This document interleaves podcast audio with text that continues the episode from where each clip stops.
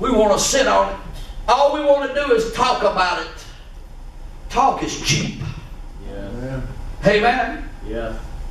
Let me tell you something. Faith is an action word. Yep. That's right. Amen. Jesus told his parents when he was 12 years old, what, what, why you want to ask me all these silly questions about where I've been? You should have already known where I was. Amen. I was in my father's house busy about his business. Yep. Amen.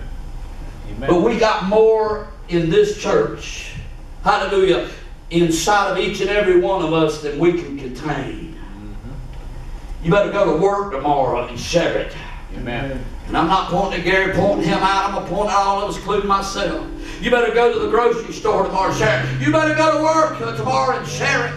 Amen. Amen. You better go to your families and share it. Yes. Don't be like this, those leprous men. You need to be like them. They understood that the Yeah. goodness of the Lord was not to Yeah. be Come kept on. Come on. to themselves. You can't carry it all.